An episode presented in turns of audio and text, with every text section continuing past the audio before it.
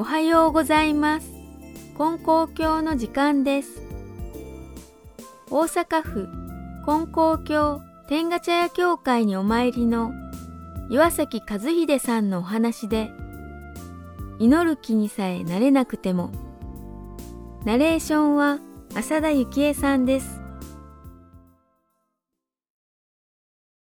岩崎和秀さんは昭和21年生まれの76歳。幼い頃からお母さんと一緒に大阪府にある金光教天下茶屋教会へお参りしていました。大学卒業後は機械設計の会社に就職し、結婚もしましたが、自分の力を存分に発揮したいからと会社を辞め、新たに仕事を始めたのでした。それは自動車の伝送品を扱う商いです。雨の中、大きなトラックの下に潜り込んで修理するなど、必死に働く日々でした。自ら起こした会社を切り盛りしながら、教会の先生のお手伝いもして、熱心に信心を続けてきました。まあだから30から40ぐらいまではもうそういう、えー現場で、えー、マクロ系になって働いてましたです。少々何があっても、あまあまあ教会来てやってた神さんが助けてくれると。まあ日頃からそういう神さんの付き合いですね。岩崎さんの会社は徐々に発展していきます。産業機械メーカーと連携し、日本全国をカバーする体制が整い、やがて海外への足がかりもできました。ところが6年ほど前から海外の会社に部品の製造を依頼し、調達する準備を進めていたところ、そのことが経営の問題となって降りかかってきます。今私は1,000本作る言うても1,000本もんだったら作ってくれないんですよね。1万本だったら作る。注文を入れないと開発してもらえないんでなこれ1万も注文します。なこれも注文。そうやってどんどんどんどん計画して作っていってそれが3年ぐらいかかってみんなできてドーッと入ってきたんですよ。おったらお金ないですよね。あと数ヶ月かいうぐらいまで追い詰められてですね、えー弁護士さん、えーところに8月ぐらいの時行きまして12月の末ぐらいにもう閉めようかいうとこまでまあ資金的に追い詰められて。3年前の令和元年、会社の事業そのものは順調だったのに、資金繰りが厳しくなり、年末をもって会社を清算しなければならない事態に追い詰められたのです。実はこの時、73歳の岩崎さんは、もう一つ大きな問題を抱えていました。それは自身の健康問題。この年の初めの健康診断で悪性リンパ腫が見つかっていたのです。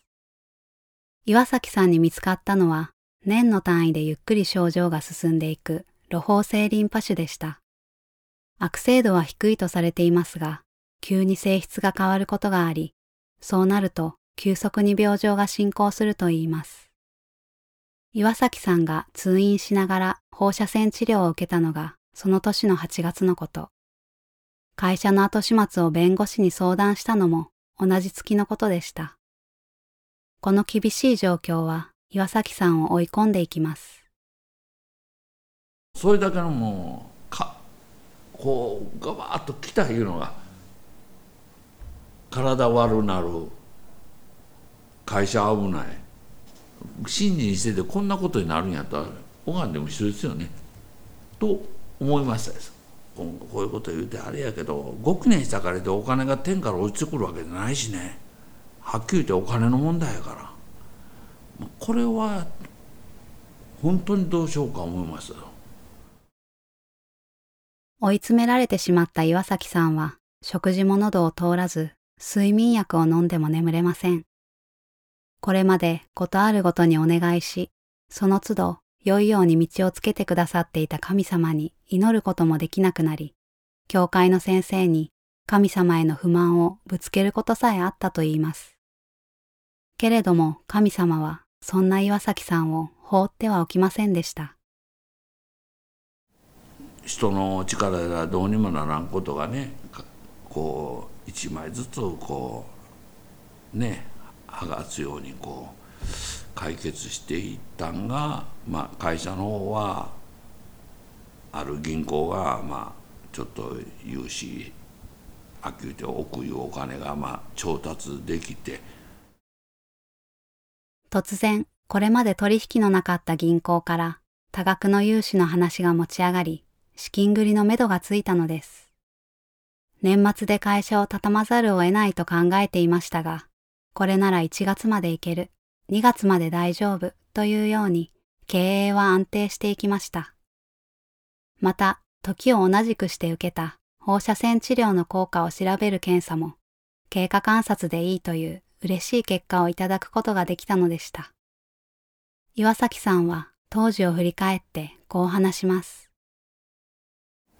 私ご記念何もせんかった。できなかったんで。家内のご記念それからまあ親しい信者さんがまあ体のことでですねご記念していただいたりとか。でまあ先生ご記念それで家内のご記念やっぱりそれで私もやっぱり救われたんですね。そこがやっぱり神さんのやっぱり不思議なもんが出てきてるんですよね。これは一般の人に言うても銀行が来てお前助けてくれただけや言うと話進んでしまいますけど私はそうじゃないよね。やっぱりそこにはこの岩崎宇野を生かそうという大きな力がどっかで働いたんだと思いますよ。やっぱり信仰いうのは信じることしかないんですよね。生かそうと。するもっと超越した力のものがやっぱりそれが宇宙というのか何というか表現するのか私は分からんですけどやはりそういう人を超越したものの働きが私はまあ神さんだと。人生最大の危機を乗り越え改めて神様と出会い直した岩崎さん。今生かされていることに感謝し金光教の信心の良さを周りの人に伝えたいと強く願っています。そして守り育ててきた会社がこれからも世の中のために役立ち続けるようにと先を見据えた体制づくりに取り組んでいるところです。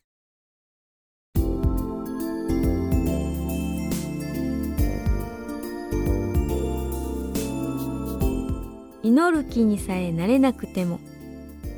ナレーションは浅田幸恵さんでした。いつも神様と一緒。みんな一人じゃない。金光教についてお知りになりたい方やお近くの教会をお探しの方。ご意見ご感想は金光教のホームページからメールをいただくかまたは郵便番号719-0111岡山県金光町。金光教本部ラジオ係までお便りをお寄せください。